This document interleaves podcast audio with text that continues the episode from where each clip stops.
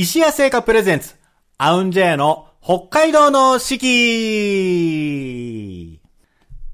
皆さんこんにちは。和楽器ユニットアウンジェイクラシックオーケストラの尺八担当石垣聖山です。アウンジェイの北海道の四季。この番組では和楽器奏者である我々が二十四節気七十二候をもとに日本古来からの季節の捉え方を皆様と共に学んでいく番組です。今週のアシスタントは先週に引き続きましてこの方、桜 J サウンズしのべ担当の玉木ひかりです。よろしくお願いします。はい、ひかりちゃんよろしくお願いします。はい、ということで今日は8月31日ということで、はい、なんて言いますかね、まあ世の学生の皆さんの夏休み最後の日ですよね。そうですね。これどうすかね、子供の頃って、まあ夏休み絶対宿題出るじゃないですか。はい。これこの31日をすがすがしく過ごせてたか、すごく地獄のような一日を過ごしてたか、宿題先にやる派、最後まで持ってく派。私は先にやって、偉い。初めの1週間とかで、もうグワーってやるんですよ。はいはい、でもやっぱり、難しい問題とかがあるやつを、だけは残して、うんうん、それは、まあ、ちょっとずつやっていこうかなっていうふうに思ってたら、忘れてて8月31日にそれを必死にやるみたいな。なるほど。でもまだ、分量的には減ってるってことですよね。そうですね。かなり、初めの方に終わらしたいみたいな。はいはいはいはい、あとはもう全部プール行くみたいな。偉い。だからもう過ごし方がおしゃれなんだって。そういう計画性が持てるのが羨ましい。石垣さんはどうでした？俺、だから8月の31日にはもうゼロですよ、きっと。おぉ。やった分がね。ゼロベース、そこからスタートだ。地獄です。地獄です、この日、もう。未だに夢見るもんね。夏休み最後の日とか、あれもこれも終わってない、どうしよう。なんかちっちゃい石垣さんを今想像したらすごい可愛いなと思って、やべえみたいな。やべえ、やってないみたいな。でもね、29日ぐらいからね、本当にやばいなって思い始めてるんですよ、多分。でもまだあと2日ある。あ、まだ1日あるで、31日に、もう本当に、いよいよやばい感じに。なんなら僕多分9月1日2日までやってる人いましたもん。この宿題まだ多分2日提出だから大丈夫みたいな。学校行ってから学校でやったりとかしてた。皆さんはちゃんとやりましょうね。早めにね。いや、絶対先やった方がいいと思うんだよな。未だにそんな感じだもんな。まあまあその話はいいか。ということでですね、まあ、先週、ひかりちゃんのこの、なんて言いますか、しのぶえを始めるきっかけになった、はい、ジャンル、長唄のお話、少しだけね、聞かせてもらったんですけど、ちょっと今週も長唄の話、聞いてみたいなと思うんですけど、はい。あ、もしかしたらやっぱり言葉としては知っていても、実際に長唄の演奏を聞いたことがない、ね、リスナーの皆さんとかもすごくいっぱいいると思うんで、ちょっとすごく、基本的な質問になるかもしれないんですけど、はい。例えば、長唄ってどういうところで演奏するんでしょうか？例えば皆さんが一番聞きに行きやすいところですと歌舞伎座かなと思います、はいはい、その歌舞伎の後ろで伴奏音楽として今でも結構演奏されているので、はいはい、そこに行くのが一番聞きに行きやすいのかなというふうに思います。歌舞伎の時っていわゆる音楽を演奏している人たちは姿としては見えてない印象があるんですけど、はい、なんか踊りのなんでしょう演目を結構前に押し出してるときは、はいはい、演奏者もこう表に出てる時もあるんですけど、確かに石垣さんがおっしゃってるように黒ミスって呼ばれるお客さんから見ると、はい、左側に、うんうん、お客さんから見えない場所で演奏するところがあって、そこから演奏しているっていうのが多いですね。はい、黒ミスっていうのは、要するに黒い布があって、はい、客席からはただの黒だけど、中からはちょっと外の様子が伺えるみたいな、はい、そういうことです。感じですよね。はい。はいはいはい。でも、まあ、そういった踊りをメインにしたところでは姿が見えるって話でしたけど、他は、実際に長唄単体として、はい、演奏を見る機会っていうのはあるんですかね？そうですね。結構、国立劇場、半蔵門にある国立劇場では、演奏だけの、演奏会があるので、はい、そこに行くと本当に間近にこの三味線と歌とそしてお囃子の演奏を聴けるんじゃないかなというふうに思います。はいはい、でも確かになかなかこうチラシで大きくバーンと出るっていうことが、その国立劇場の会場に行くといろんなチラシは置いてあるんですけど、はいはい、やっぱり普通のお店にはねなかなかチラシは置いてないので、そうですよね、やっぱり自分でこう国立劇場まで足を運んでいただいて、そこでいろんな公演があるんだなってでそれで見ていただけたら嬉しいなというふうに思います。国立劇場のホームページみたいのってなったりしないんですか？あります。はい、そちらでもたくさん載っているので、はいはい、そうですね、ホームページのチェックが一番早いかもしれない、ね、現地に足運べるね、近い方はいいですけど、はい、まあ遠い方、もしよかったらね、そうしてホームページで、こういった演目やってるんだ、みたいな。でも、文字だけで見てもきっとわかんないですよね。そうですね、漢字だらけで。ね、で、やっぱ、長唄って、もうそれこそそのまま長い、長短のね、長いに、まあ口辺に書いて歌。はい、長唄。これ、長唄っていうからには、やっぱ一曲の長さが長い。っていうことなんですかね。そういうことでございます。例えばまあそうやって長いって言っても実際僕らからするとどれぐらい長いものなのか想像つかないんですけど、はい、長いのだと何分ぐらい？そうですね、1曲が基本15分、はい、基本が15分、はい、まあ、10分から15分が基本、はいはい、で長い曲だと1時間おーになりますね。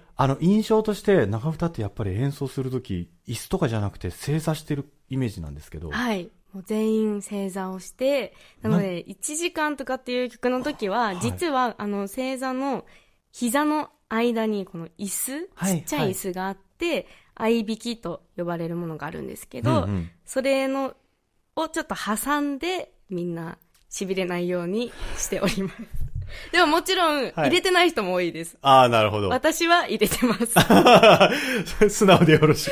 ほら、例えばその舞台によっては、どんちょうというか幕がない時とかあるじゃないですか。はい。そういった時って、例えば1時間演奏して、そのままスッと立ち上がって、ね、吐けなきゃいけない、帰らなきゃいけない時もありますもんね。はい。痺れたらかっこ悪いですもんね。そうですね。できるだけその姿は見せたくないなって思います。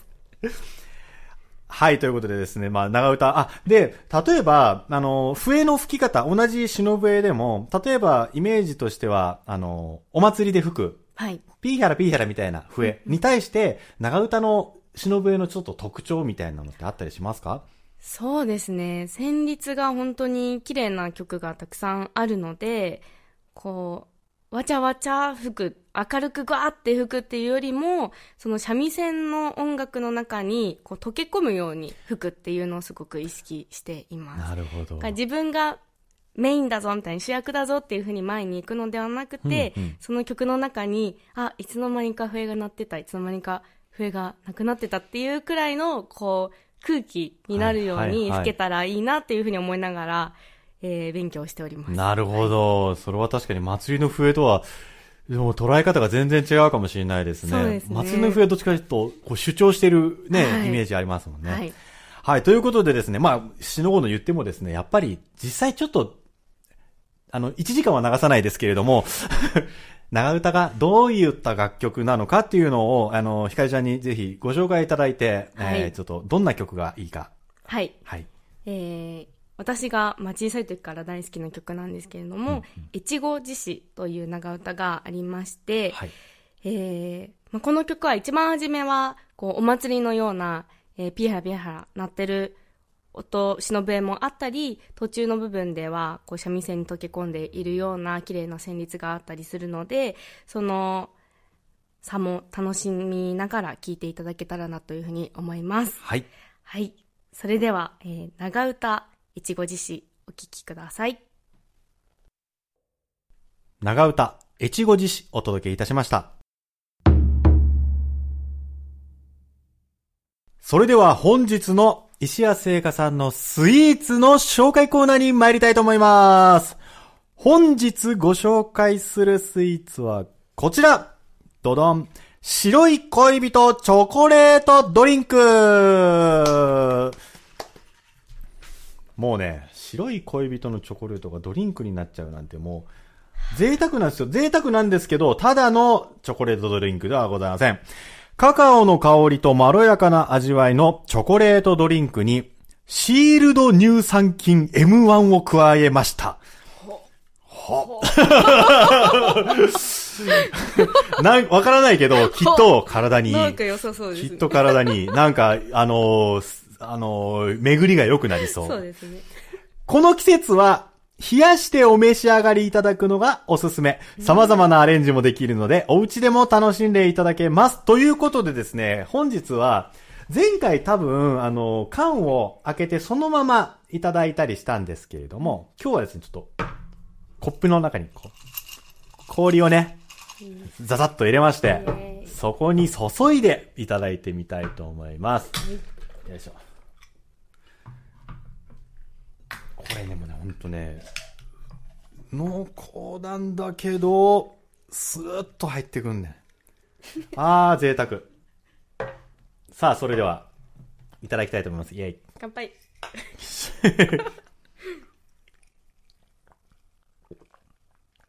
んあー、美味しい。あー、これ氷入れるのいいね。なんか、より一層。いや、すごい。冬場は冬場でね、温めて飲んでも多分美味しいと思うんですけど。そうですね。これ冷やして、かつ氷、カチ割りの氷入れて、あ、これは美味しいですね。なんかココアとはまた違うような、本当にチョコレートの。ね。そうそうそう。ココアとはちょっとまたね、一味違う感じですね。様々なアレンジ。どんな風に使うんだろう。なんかちょっと、パンじゃねえか、ベーカリーか、なんて言ったらいいのブレッド。なんかね、他のそういったものと一緒にいただいても良さそうな感じしますね。嬉しいな、これ。道内直営店。そして道内の特約店、通販、石屋のね、オンラインショップでも取り扱いございます。白い恋人チョコレートドリンク。皆様好みのアレンジを見つけて、様々な楽しみ方してみてください。はい、それでは本日の72項を紹介したいと思います。日本には72項という72の季節があります。季節ごとの鳥や虫、植物、天候などの様子が72の時項の名前になっており、約5日ごとの自然の変化を知ることで、きめ細やかな季節の移り変わりを感じることができます。二十四節気、今、処暑、暑い大暑の暑ですね、処暑で、72項はですね、時項に入りまして、天地、初めて寒し。天地、初めて寒し。寒しっていうのはなんて言ったらいいのか、粛清の粛。静粛にの粛かな。天地初めて寒し。ようやく暑さが収まり始める頃、夏の気が落ち着き、万物が改まる時期とされます。万物が改まる時期。なんかいいですよね。210日ということで、今この時期がちょうど210日ぐらいですね。立春から数えて210日目。で、台風がやってくる日とされていますと。210日かだから、210日。八作や220日とともに、嵐の来る農家の三大厄日。ああ、なるほどね。まあ、台風もね、大変。最近台風じゃなくても急にゲリラ豪雨的なんですね。ね。ドカーンって降ったりする。ね、被害もあったりするんですけれども、まあ、水のね、トラブルもいろいろありますが、今日は天地初めて寒しということで、暑さが収まり始めるか、そうか。どういくかね。想像ができないですね。想像ができないなじゃあ、あれかな、なんかすごくねちっこく、あの人しつこいなっていう感じの熱い感じを尺八でやっとくんで、はい、はいって言われるのもなんか変な感じするんですけど。ねちっこい人みたいな。で、なんだろうな、その気を収めて、こう、万物の改まる感じをね、忍ぶ絵で出していただいて、ねちっこおじさんはね、だんだんさっぱりしていく感じをね、出していこうかなと思います。変身させます。尺八と忍ぶ絵で、天地初めて寒し。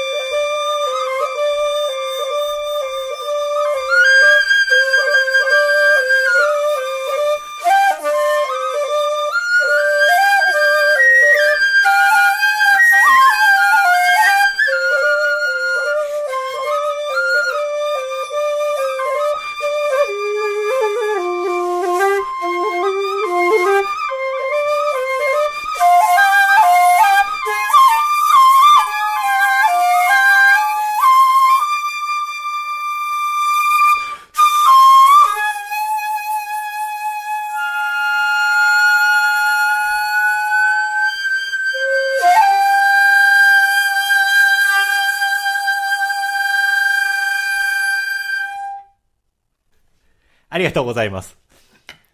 どうですか、ねちっこおじさん、爽やかに転生しましたかね。すんごいねちっこって思ってこんなおじさん近くにいたら嫌だなっていうような感じの。ありがとうございます。よかった。表現がちゃんと伝わってよかった。これ表現の話をしてるんだよね。そうだよね。はい。ということで、今週お届けしたのは、72校、天地初めて寒し、忍笛と尺八でお届けいたしました。さあ、それでは本日の2曲目お届けしたいと思います。先週に引き続き、ひかりちゃんのソロアルバム、はい、恋笛からお届けをしていきたいと思います。はい。この曲は、また井上康平さんの、作曲で、康平さんがもともといろんな曲作られてて、でこの中からもし気に入った曲あったら恋笛に入れていいよっていうふうに言ってくださって、でもこの曲本当に好きだなっていうふうに思ったのがこの次の曲になります、はい。こちらも本当に明るくルンルンするような曲になっているので、この夏にぴったりかと思います、はい、それでは聴いてください。恋笛からスキップ。恋笛よりスキップお届けしました。さあ、今週も約30分にわたってお届けしてまいりました。アウンジェイの北海道の四季、いかがでしたでしょうか？もうねちっこくないよね。大丈夫です。大丈夫。いつもの爽やか石垣さんでございます。よかったよかった。ね、また来週も楽しんでいただきたいと思います。さあ、ここでお知らせをさせてください。この放送は今オンエアされている他に後日お聞きいただくことができます。まずはポッドキャスト、そして毎月月末にはオンエアの模様を動画にして YouTube で配信をしています。三角山放送局さん、そしてアウンジェイの公式チャンネル、ぜひぜひご覧ください。またアウンジェイのライブ情報、札幌でもお聞きいただける配信情報などは公式ホームページをぜひご覧ください。AUNJ アウンジェイで検索しますと、すぐいろいろ出てきます。我々の関連のライブでですね、お聞きいただけるのはですね、もう4日後に、3日後に迫りました、アウンジェイ番外編の市川新山野あずみデュオコンサートですね。アウンジェイのおこと二人なんですけれども、この二人、もう出会ってからね、そろそろ30年経つらしいんですよ。わあ、すごいですね。ね。30年経つのに、デュオコンサートするのを初めてらしくて。意外です。この二人の、また新たなデュオコンサート、初となるデュオコンサート。こちら配信でご覧いただけます。六本木のクラップスというところで行うライブ。夜の8時から、夕方の6時からですね、18時から開演になります。配信での、配信をご覧いただく場合は、アウンジェイのホームページからぜひ検索していただきまして、ご覧いただきたいと思います。9月の3日土曜日、18時開演です。はい。また、皆様からのご感想や和楽器についての質問、こんな曲をかけてほしいなどお待ちしております。ツイッターの三角山放送局にぜひコメントください。いただく際には、ハッシュタグ、アウンジェ 4S、ハッシュタグ、AUNJ4S を入れてつぶやいていただけたらと思います。はい。ひかりちゃんへのね、感想もぜひぜひお待ち申し上げておりますので、こんな話、長唄のこれを聞きたいとかですね、どこで長唄習いますかとかね、何でもいいんですもん、ぜひぜひ、はい、ひかりちゃんへの質問もたくさんお寄せください。今週も、アウンジェイの北海道の四季お聞きいただきましてありがとうございました。お届けしたのは、アウンジェイの尺八担当、石垣聖山と、桜 J サウンズ、忍笛担当の玉木ひかりでした。それでは皆様、また来&週